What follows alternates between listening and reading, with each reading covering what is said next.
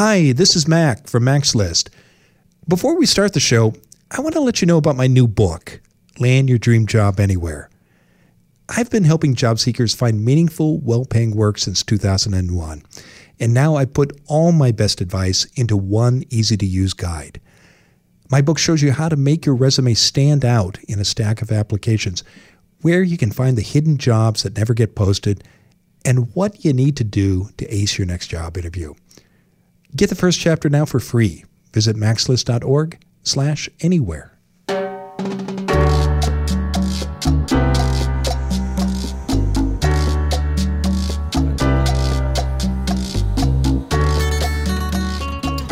This is Find Your Dream Job, the podcast that helps you get hired, have the career you want, and make a difference in life.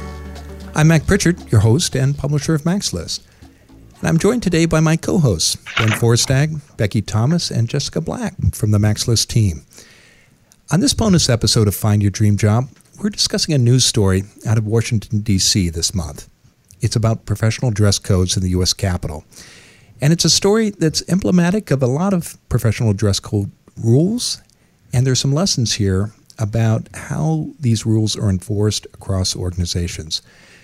Given the topic and the location of the story, we thought it would be a terrific idea to bring back a recent guest to get her opinion. Joining us today is Karla Miller.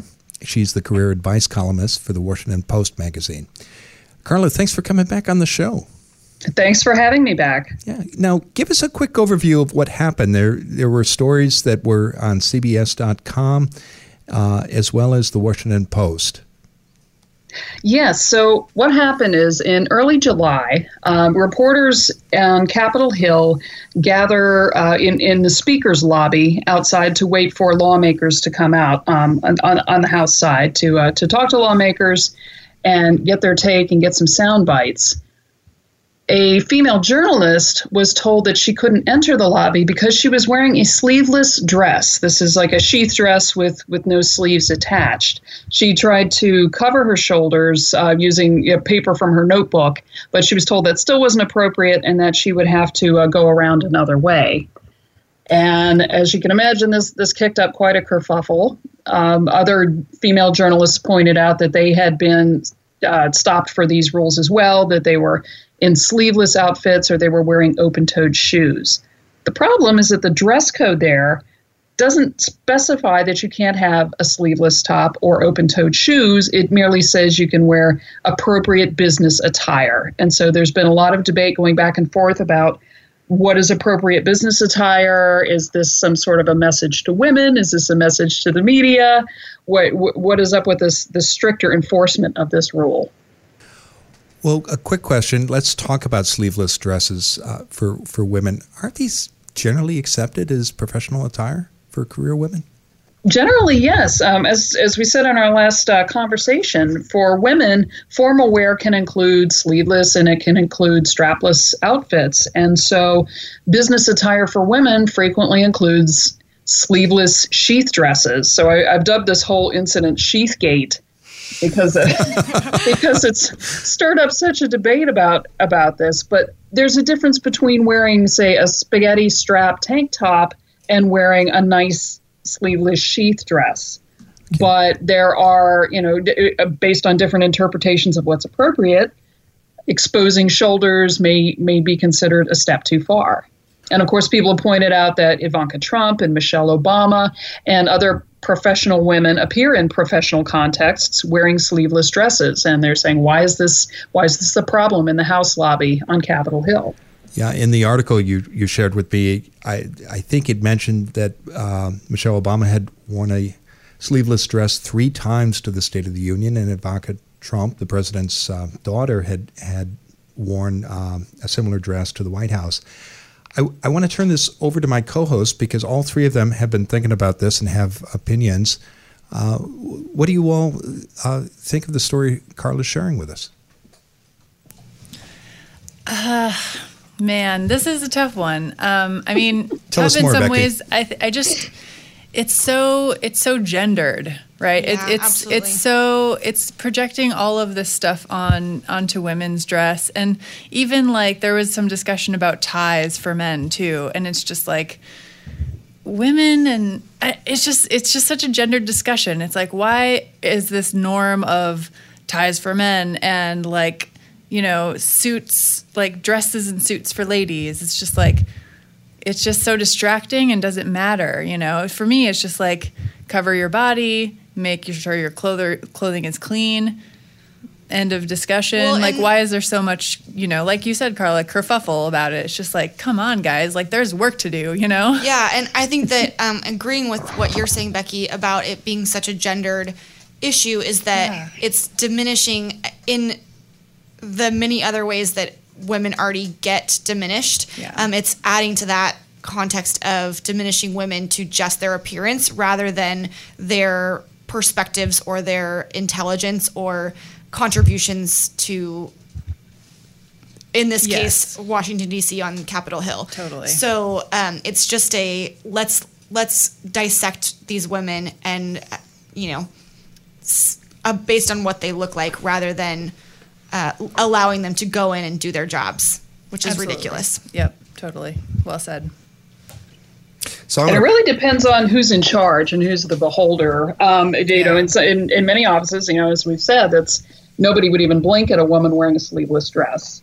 Um, but it, depending on who's making the rules and who's interpreting the term appropriate, it can, you know, it, you can you can hear just in this conversation, it's it's getting some backs up. It's making pe- it's making women feel targeted in particular. and it becomes so personal like it becomes so subjective when when it is like in the eye of the beholder like whoever's saying that is inappropriate in my mm-hmm. eyes mm-hmm. like it's i mean but I, there's I don't no know how to get around that either Yeah, when there's no clear guidelines of, like you were saying, Karla, there's no nothing clear. There's no dress code that says so. There's people can't understand what what's right and what's wrong Yeah. if you if there's not something laid out. But Ben, what were you going to say?